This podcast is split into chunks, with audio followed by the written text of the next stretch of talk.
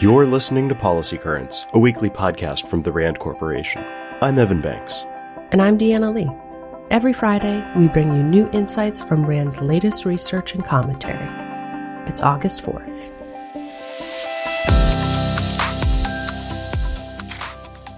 Since the Cold War, U.S. defense strategy has been predicated on military forces that were superior in all domains to those of any adversary. But the nature of warfare has evolved, and that superiority is gone. Largely because the United States and its allies no longer have a virtual monopoly on the technologies and capabilities that made them so dominant in the past. In a new report, RAND's David Ochmanek and colleagues examine what can be done to address the shortcomings of U.S. and allied power and influence. The good news for the US and its allies is that their forces do not require superiority to defeat aggression, even if that aggression comes from China or Russia. The authors recommend a new approach for large scale military operations that they call defense without dominance. This approach would focus on prioritizing key aspects of force modernization, including force posture changes and technology and weapons upgrades, as well as building solidarity with allies and partners. Specific recommendations include deploying new forces and support assets in the Western Pacific and in Europe, ensuring that inventories of preferred munitions and other consumables are sufficient to carry out continued strikes against enemy forces, and incentivizing innovation. The report also emphasizes that the U.S. does not appear to currently have the capabilities it would need to execute this new defense without dominance approach. Thus, it needs to make major changes, and quickly. As the authors write, there is no time to lose. One major consideration for U.S. and allied defense planners is Taiwan. While the United States and Taiwan agree on the goal of protecting the island against a potential Chinese invasion, and even as they forge the most comprehensive security ties in decades, Washington is bristling over how much Taiwan's leaders are spending for defense and what they're spending their defense funds on.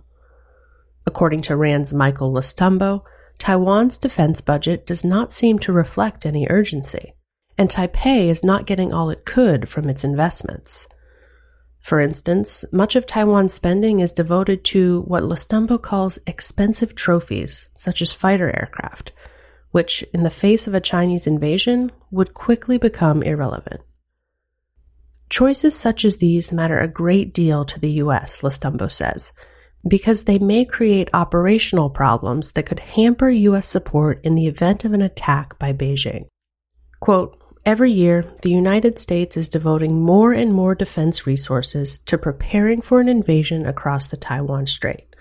But the United States alone cannot secure Taiwan, he says. Fortunately, differences between the two security partners can be addressed. The U.S. could work with Taiwan to review its spending and discuss how its capabilities can complement American investments and support. Success will require a clear vision and sustained effort over years by Taiwan's leaders. Since February 2022, more than 6 million Ukrainians have been recorded as refugees. All told, around 15% of Ukraine's estimated population before Russia's full-scale invasion began has left the country, mostly fleeing to Poland, Germany, and other European Union countries where they will likely remain for a few years or more. Many of those displaced are highly skilled workers, and one third of Ukrainian refugees in the EU are children.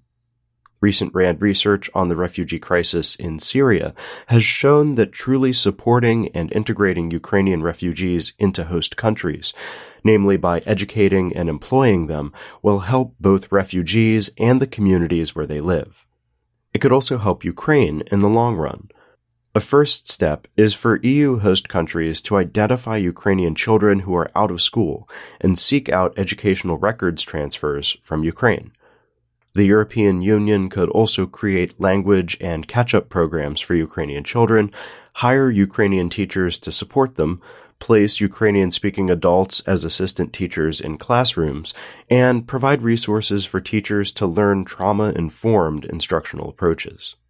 At the same time, host countries can improve labor market access for adult refugees through investment in language training, job matching, and other programs. By getting Ukrainians into jobs faster, it could boost European economies and offset the costs of long-term support. Supporting Ukrainian refugees in these ways will help them enrich their host communities. And beyond that, refugees may eventually return home as entrepreneurs who can invest, transfer knowledge, and create jobs in Ukraine, potentially becoming a motor of the country's post-war reconstruction. In the United States, people with mental health concerns are disproportionately jailed at a staggering rate. In fact, the three largest mental health facilities in the U.S. are jails. The situation in Los Angeles is especially dire. 41% of the jail population has a diagnosed mental illness, is experiencing mental health symptoms, or is taking psychiatric medication. To address this, Los Angeles County's Board of Supervisors voted earlier this year to create a 16 bed acute mental health care unit in Twin Towers Correctional Facility in downtown LA which will supplement an existing psychiatric inpatient unit. RAND's Stephanie Brooks Holliday points out that with so many people in jail while experiencing serious mental health problems, 16 additional beds is barely a drop in the bucket. There are better alternatives, she says. As of 2020, nearly half of the jail mental health population were detained pre trial, that is, they were not serving time in jail for committing a crime, but merely waiting for their day in court. This suggests that the elimination of cash bail could be one way to help reduce the number of people held in jail. And for those with less serious mental health symptoms, the elimination of cash bail could be particularly effective if they have a stable home or job to return to. Another potential solution is pre-trial diversion. These programs are typically tailored at an individual level, but generally they require that people with a mental illness who are charged with a crime successfully complete a one to two year mental health treatment program. If they meet the program requirements, their charges will be dismissed. Programs such as these could make a big difference for people with acute mental health symptoms.